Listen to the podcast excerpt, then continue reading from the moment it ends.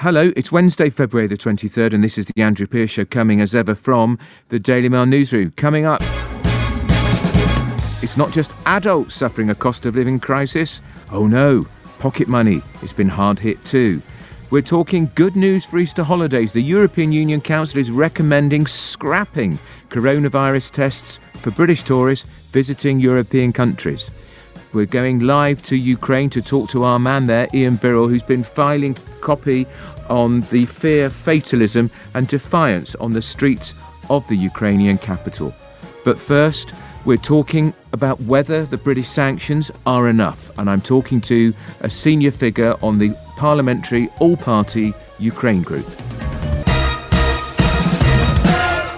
Britain and the Western countries have imposed sanctions on Russian banks and named individuals, but many critics in the Commons say the measures so far are not strong enough. The Culture Secretary Nadine Dorries has apparently asked the regulator Ofcom to review the operation of the Russia Today news channel, which operates out of London, according to Boris Johnson. Vladimir Putin, meanwhile, is insisting Russia's interests and security are non negotiable. Joining me now is Tony Lloyd, who is the Labour MP for Rochdale, and he's the Vice Chairman of the All Party Parliamentary Group on Ukraine. Mr. Lloyd, we're told by the Prime Minister that it's a softly, softly approach on the sanctions in concert with what the rest of Europe and the United States are doing, and that there are more sanctions coming down the line. Does that seem a good strategy to you? I'm afraid not.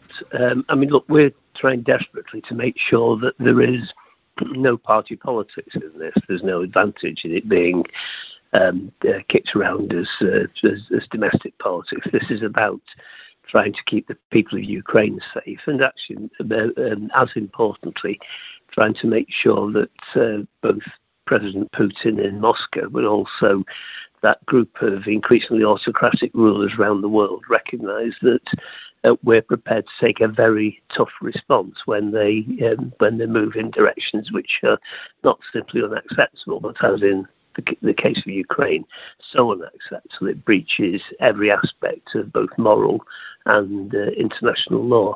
Um, I do think the sanctions uh, regime we've imposed, uh, for example, bears bad comparison with the, the European Union, who've uh, uh, um, uh, actually sanctioned every member of the Russian Duma, every member of the Russian Parliament who voted for the absorption of these two Ukrainians um, um, would be stateless, and um, that shows a maybe a stronger and a, a, tougher position. we in the end, we've got to make sure that we're hitting those around Putin very, very hard. And that's hitting them in the wallets. It's hitting them, preventing the families travelling. It's preventing the families coming here for education and things like that. Um, if we don't show resolve now, then when will we? And I think that would be a common view across the whole of the House of Commons. And the it's common knowledge, isn't it? There's, I think very few people would disagree on this, Mr. Lloyd, that London is effectively a laundromat for dirty Russian money. And so far, the Prime Minister has targeted three individuals only, but they're already they've already been sanctioned by the United States, so they've probably got their money somewhere else anyway, and five banks.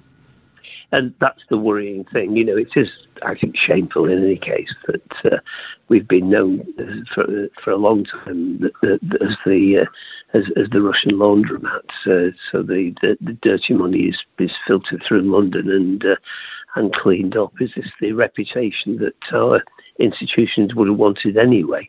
But if anything now demands change, it it is this um, this invasion of, of Ukraine because let's face facts, Russia has already invaded Ukraine. It did it actually back in 2014 when it snatched um, Crimea off Ukraine.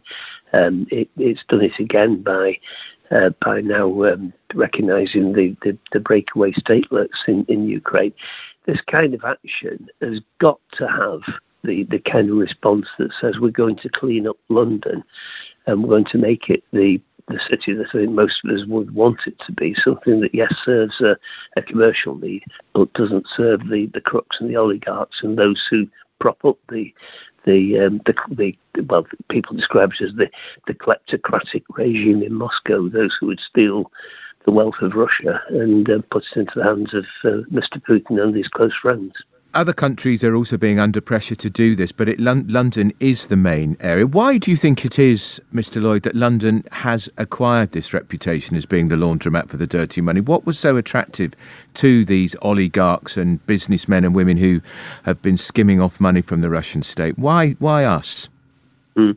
Well, I think, I mean, historically, of course, the role of the City of London has been, you know, the, or anyway, one of the two premier financial capital, capitals in the world. That means that it's an obvious place to look. What we've not done, though, is followed up the with the, the regulatory regime that fits the, the modern world. You know, back in the, the 19th century or the, the middle of the 20th century, we probably didn't need to look at the, the types of controls we now need. But um, oligarchs who make uh, you know, so much money in in a few years and who can then uh, with with whatever criminal back, background activity um, who can then shift the money through London um, quite simply should be stopped from doing that. And so we need now to bring our laws up to date to make sure the controls are there to to say no it's not going to happen here. And we will work to make sure it doesn't happen anywhere else because in the end one of the things that's most important in the, the, the present uh, uh, debate is that we act together with um, our European neighbours, with the United States, that there is a, a common view um, around the world, and that we also recognise that um, that we don't get diverted when the next crisis comes along and say to uh, Mr. Putin and his friends, um, "Don't worry, we'll we'll move on." We've got to be serious now and say this time really going to make this work. You're not going to launder your money through London. You're not going to be able to raise the, the, the finance to uh, to invest in, um, in in the things that you want in Russia on the, the capital markets of the West. And if we can do that together, we can have a, a real impact on uh, Mr. Putin, and perhaps most importantly, on those with influence around him, because they'll be the ones who feel the real pinch. Absolutely. If I could ask you just finally, you'll have great good contacts in Ukraine because of your uh, experience on the all party parliamentary Ukraine group. Um, uh, the ones you've talked to, Mr. Lloyd, how anxious are people in Ukraine about the, the, pros- the possibility of an imminent invasion? Well, I think the news up until now has been very much that uh, people in Ukraine perhaps have been more relaxed than um, than, than perhaps others in, in different countries. But you know, I think what has been happening over the last 24 hours, 36 hours, is that attitudes are changing with the, the, the belief and that, that uh, maybe now this really is getting serious. Of course, in, in the end, I suppose most of us hope that uh, these um, horrendous things cannot, do not happen. It's worth recalling, though, you know, that 14,000 people have already died in the the, the, the conflicts between uh, Russian the Russian-backed um, uh, rebels in uh, Ukraine and the, the, the, the, government of the Ukraine. That's lots of people already. So there, is, there are strong signals that um, Mr. Putin doesn't care too much about loss of life, doesn't care too much about ordinary Ukrainians. And um, we need to show the resolve to say that we do, and we will do what we can to support them. Absolutely. That's Tony Lloyd. He's the Labour MP for Rochdale. He's the Vice Chairman of the Ukraine All Party Parliamentary Group. Thanks for joining us. Visit mailplus.co.uk to listen to The Andrew Pierce Show for free, in full, along with our other podcasts and video series. Don't forget to tell your Alexa speaker to play Daily Mail News. the threat of war hanging over the heads of the 3 million residents of Kiev, the Daily Mail's correspondent Ian Birrell is in the Ukrainian capital, where he's talked to locals and politicians as they prepare for the worst, a possible invasion by Russian troops. He joins me now. Ian, we spoke a week or two ago, and the atmosphere was, I wouldn't say, according to you, normal, um, but clearly now the atmosphere has changed and it's much more tense. I think so. I mean, still on the surface, daily life goes on. The cafe's full, the shops are full, etc., etc. But this situation is becoming much more real. A state of emergency has been declared today. They're mo- they're calling up the reservists for the military. Uh, obviously, the biggest change is Russia's recognition of the um, breakaway republics and the fact that their troops now are more overtly there. I mean, they've been there for eight years, but they're more openly there. So the situation is clearly heating up the whole time. They're calling up the reservists. What? Who are the reservists? And what age are they? Are they is it mainly young men? Yeah, mainly, I mean, this is this is a society which has conscription. There's an army which is about military, which is about 250,000 strong. And um, if you serve in the army or the military, then you are liable to be called up in the years afterwards for a period. So this is this, or if you've been a regular uh, army soldier anyway. So this is anyone who's been in the military is being called up. So it's men between sort of in their 20s, 30s, things like that. And about 250,000 people can be called up under this system, which is doubling the size of the military. Probably they won't all be called up straight away, um, but they're looking to bolster their forces because of the very clear and immediate Russian threat. And then there's also, on top of that, territorial forces who could be called up, who are the more sort of the volunteer type. It shows, doesn't it, Ian, that um, if Putin is picking a fight with uh, Ukraine and is, and is heading into Kiev, he's going to have a massive fight on his hands. Well, we still don't really know what he's planning. I mean, there are still a lot of people who. We, what we do know is that he has um, recognized the two breakaway self declared republics. Uh, those two republics are now claiming the entire territory of the regions which they're in. That potentially allows them to move their forces there, and therefore Ukraine would have to defend that, and then that gives Russia the excuse to attack further. What we still don't know on top of that is whether the real aim, if they are to try and expand and grab another chunk of Ukrainian territory, is just to try and protect Crimea and take the water supplies to it from uh, the city of Dnipro, whether it's to take the naval bases, the Black Sea uh, one port and Odessa, the Sea of Azov one with the city of Mariupol, where the, the front line is only a few kilometers outside. It's half a million people, a big industrial center. Or does he, and are the troops in the north in Belarus there just to sort of divert forces, divert attention, and keep the squeeze on Ukraine? Or does he really want to use them to try and tackle and take a major European capital? And also, the expectation is there'll probably be some things going on in the capital in terms of protests and things like that stirred up again because that's his game, that's his the way he operates. Just finally, I know you're under pressure for time. Um, the you know that sanctions have been announced by countries all around the world. Is, have you gained any view as to whether people think that the West is doing enough? America, Britain, the European Union. Uh, I think it's very mixed. I mean, uh, everyone is very grateful, particularly to Britain, but also to America and, and Germany now with Nord Stream, on the fact that there is a sense of solidarity with, with yeah. democracies in the West. And I've heard that expressed again and again, particularly where people are thanking me, not that I've had anything to do with it, as a British representative for Britain's support, yeah. which has really been appreciated as sort of moral support. In terms of the sanctions, personally, I thought they were very weak and very limp um, as I think a lot of people did in the UK. But I did talk mm. to one quite hawkish Ukrainian politician yesterday, a member of Zelensky's party, who said actually she thought it's quite good by targeting the people around Putin. That can put a bit of pressure on and change the climate because Putin does depend on this small circle around him. And if they suddenly find their lives are being screwed, uh, at the same time, we're seeing the ruble collapse, the stock market collapse, the central bank in Moscow has had to intervene and they actually think even these comparatively small measures can make a, a big difference potentially. Fascinating, and, and the Prime Minister has indicated today at Prime Minister's Questions Ian, that there are more sanctions coming down the line and quite soon. Good, well, I'm glad to hear that. Absolutely. That's um, Ian Birrell, who's the Daily Mail's correspondent, who's filing some great stuff about fear, fatalism, and defiance in Kiev, the capital of Ukraine. So, good news for Easter holidays, especially if you want to travel on a plane. The European Union Council is recommending coronavirus tests for UK tourists visiting EU countries should be scrapped. They say their recommendations should come into effect from March the 1st, but warn that member states are free to implement their own rules. Uh, joining me now is Sean Tipton, who's a spokesman for ABTA, the travel organisation. Sean, um, do we have any hunch as to whether the countries will follow the line of the EU Council or all operate separately and independently of their own volition? Well, I think what we've seen in the past, Andrew, when Brussels has issued some kind of direction, even though it's not, you know, they don't have to follow it, the majority do. So it's, it's definitely a very positive move. I'm, not saying that all countries necessarily will, but I think I think most will. And also unilaterally, many have already said, you know, this is this that people can come in if they've been fully vaccinated. So, like, for example, I'm off to Germany tomorrow and I it's not a problem at all. In fact, another great move that we're seeing as well is, uh, you know, you know the rather annoying passenger locator form yes, that we very have to much, fill in yeah. when, we, when we get back home again.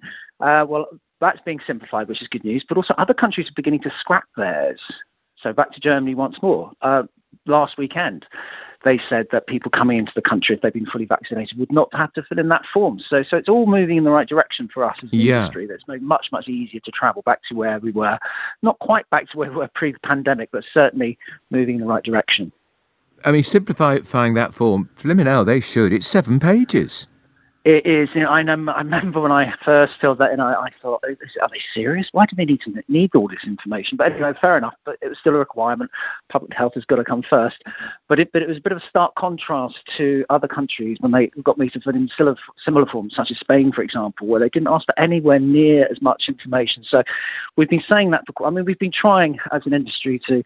Obviously, we've got to look at you know we're in a pandemic public health must come first but at the same time if we are you know going to allow people to travel do it in a simple way as possible without jeopardizing public health so anyway the plf has been it has been simplified i find out exactly how that works when i fill it in to get back into the uk but um but as i said do we actually need it at all particularly if your uh, track and trace is being scrapped then you know Yeah, you seem to quite. think, What is why, the why do you need of a plf Yeah, no, quite. Exactly.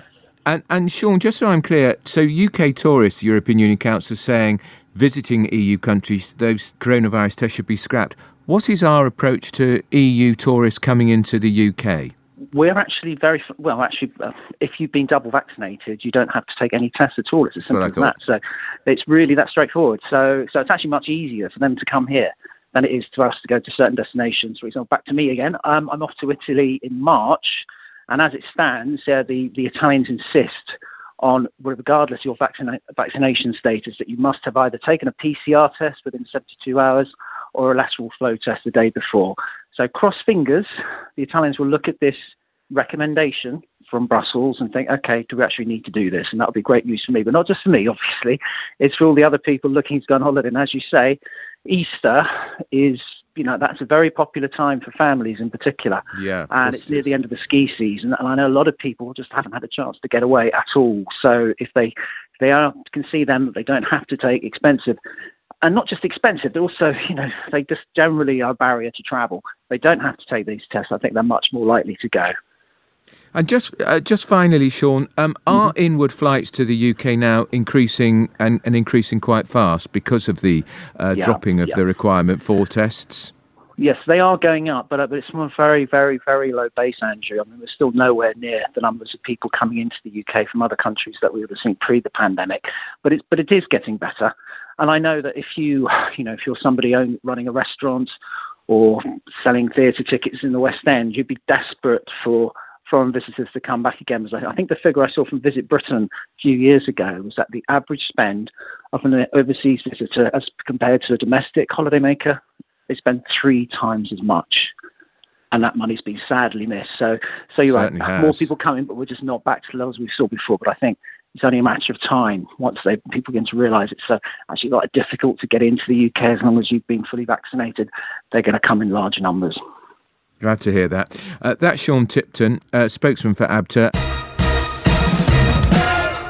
Sport time now. Deputy Sports Editor Matt Gatwood's here with the latest. So, this wretched football match, surely, in Russia, in um, St. Petersburg, it's the final of the Champions League, is it? Yes. Uh, due in. Due in May the 28th, um, yes, which uh, bizarre that it's even been appointed to Russia, who are Yeah. currently um, obviously serving bans for you know this, that, and the other from uh, from uh, WADA because of the drugs policy that Yeah. they had. So they can't even compete in the in the forthcoming World Cup should they qualify. Of course they will because they'll compete under a, Mm. different flag, under a different did flag, with the a- a neutral flag, much like they just did at the Mm. Winter Olympics.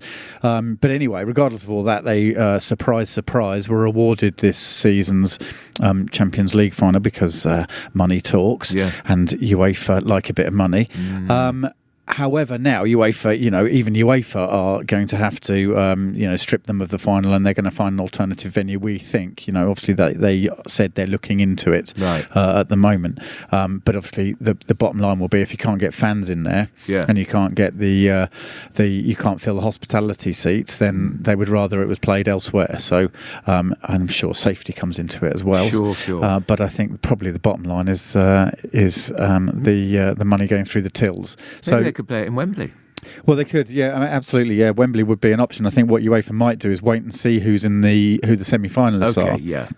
And then, uh, much like they did for, uh, for l- two seasons ago when they moved it from Turkey to Portugal, mm. um, they could they could react quite quickly and decide, well, there's four English teams in the semi-finals. Let's let's mm. play at Wembley or Tottenham Stadium. Um, I think both of those right. would be possibilities. There's a slight clash with Wembley due to a playoff final, but I think you know I'm sure they could find a way around mm. that if they had to. That might be Swindon in the playoff final. It could be. So you'd they have to 5-0 probably have to get Swindon's blessing to yeah. um, to move the Champions League final. Um, they beat Walsall five 0 I hope you noticed. I did notice that. Yeah, maybe right. they could play the Champions League final as a sort of warm up to um, an order yes. to Swindon's. Uh, what a good idea! Yes. Now Chelsea got through the, their European match without Lukaku. Yes, so Lukaku. This is the player they've spent a fortune on who's not delivering. This is the pl- exactly right, and uh, and impressed by my knowledge. Uh, very impressed. They spent ninety-seven point five million pounds on him. Ridiculous! Why do they do that? To buy him from Inter Milan in the summer, and he started okay, but right. then on Saturday against Crystal Palace, he yeah. managed only seven touches of the ball uh, during the whole ninety minutes. He played the whole game, and he touched the ball seven times. Now one of them was from the kickoff, where yeah, divide that into ninety-seven. You work out how many millions those. those those kicks. Cost. Yes, yes, exactly. Well, and, and it, it's something like forty six grand per touch from his weekly out of his weekly salary. So, um, so he was dropped last night. Right. Um, and they did well without him. And they did well without him. They're much quicker. They're much more fluid. Uh, mm. Kai Havertz. Um, who who played up front in the yeah. sort of position that Lukaku would play, scored the opening goal and played well. And Chelsea beat Lille 2 0 in the last 16 of the Champions League. Uh, that's just the first leg, so they've got to play them. Uh, but Lille are defending their title. They are indeed, yeah. Chelsea yeah. the champions. Um, so that game they pretty much put it to bed because Lille aren't much to write home about. So I'm sure they'll continue that. But what will be interesting is whether Lukaku comes back into the yeah. team on Sunday. Uh, Chelsea play the League Cup final against Liverpool. Oh. So if Lukaku doesn't start that, you think this is uh, last night? It was the beginning beginning of the end of his career at Chelsea already. I'm glad you reminded me it was the League Cup final on Sunday. Yes, don't make so any other plan- something else to do. Oh dear, oh dear. And a big night for Manchester United in Europe. So tonight's a big night for Manchester United. Uh, this is Ralph Rangnick, the interim manager's first game, uh, taking them into Europe. It's the uh, again, it's the last 16, but they've got a much tougher test ahead of them than Chelsea had last night because they're playing Atletico Madrid right. Uh, away from home. So uh, a tough test. Atletico Madrid aren't quite where they've been. They they've they're slightly fallen off uh, this season under Diego Simeone, but still um, some quality players there, including including people like Luis Suarez, who may not play tonight because he's injured, but they've still got a great side, and it's going to be a tall order for United to progress from this. And uh, and obviously, if they do, then Rangnick will, um, you know, will have, will be a feather in his cap going forward. And is it at Old Trafford? Tonight's away, and then obviously the second ah, leg. So um, two legs. So, yeah, yeah, they're all these are two legs. Yeah. Okay. Prediction of the score. Prediction of the score tonight. I'll go for two-two. I think it's going to be a bit of a ding dong. Right. Yeah, and then but then I think United to go out in the at home in the home leg. Right. That's interesting. There you go. That's the deputy sports editor Matt Gatwood. Get down the book bookies and put on a bet on a different outcome because he doesn't always get it right. he gets it right more than me. He's the deputy sports editor. Thanks for joining us. Pleasure. Thank you. So it's not just adults suffering a cost of living crisis.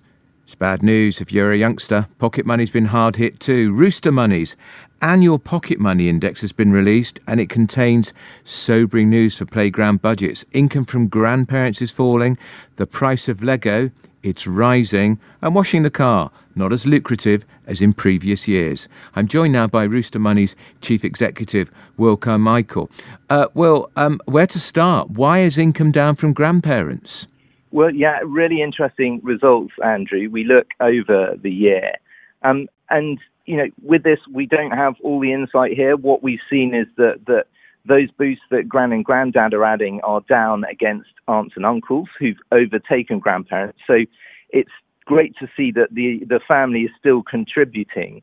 I think you know, what's been interesting is, you know, with COVID, we've seen some of those trends change. Maybe grandparents are seeing the kids in person less. Um, maybe aunts and uncles are wanting to send more cash as kids are spending more money online on the likes of Fortnite and Roblox. And what we've seen now, the average amount of pocket money children got in 2021 was £6.14, pence, down 4p from 2020 levels. Of course, we've seen in the same year, um, Will, a, a, a, huge fillip in, rise in inflation. It's now at 5.5%. Yeah, it's, you know, and that inflation, you know, they're, they're, they're looking at growing um, even further. Um, so it's an interesting result. We are seeing the beginnings of some age groups, so some older children who will be most affected by um, inflation. Their pocket money is starting to increase, but overall it's it's flat, um, and we're going to see that that impact play out. Um, I think what what we'll be looking at over the next year is does pocket money uh, increase? We are seeing kids earning extra money on the side. So yeah. we're seeing a big growth in selling um, their existing um, toys and possessions to, to increase their, their income, which is great to see that entrepreneurial spirit come through.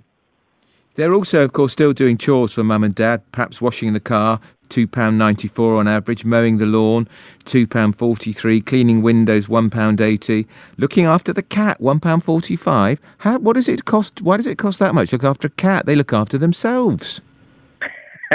well, we've, we've clearly got some demanding cats in the rooster economy. Um, I, I think the big message around chores, however they're, uh, you know, paid and, and however jo- jobs are, are paid for, is it shows that opportunity of home, of encouraging your kids to earn, um, contributing as well to to the household economy. And um, just finally, these children, some of them, they're very canny, aren't they? Because quite a lot of them manage to save um, some of their pocket money, um, despite the difficult inflation rate and uh, the fact that they their their um, pocket money actually went down a little, they still managed to save 39% of the money they, they were either that they were given.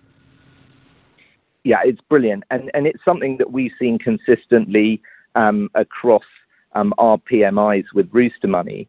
Um, you know, part of the Rooster Money system is to really get kids engaged with thinking about how they want to use their money and you know putting money towards longer term goals rather than you know that immediate gratification of, of going out and um, and getting getting the thing that's that's nearest with the money they've got. So we see that saving habit build within Rooster Money, um, and you know really hope that that continues over the next year. Absolutely. And just in case people are puzzled, Rooster Money was acquired by NatWest in 2021 as part of the bank's strategy to help families and young people manage their finances more easily. If only they'd been around when I was a child. And Will Carmichael, thank you for joining me. He is, of course, the chief executive of Rooster Money. That's all we've got time for today. For the latest from the Daily Mail, download the Mail Plus app. Every weekday at 5 pm, you can listen to me all over again. I'm Andrew Pierce. This is The Andrew Pierce Show. I'm going to be back with you tomorrow. Have yourselves a great evening and good night.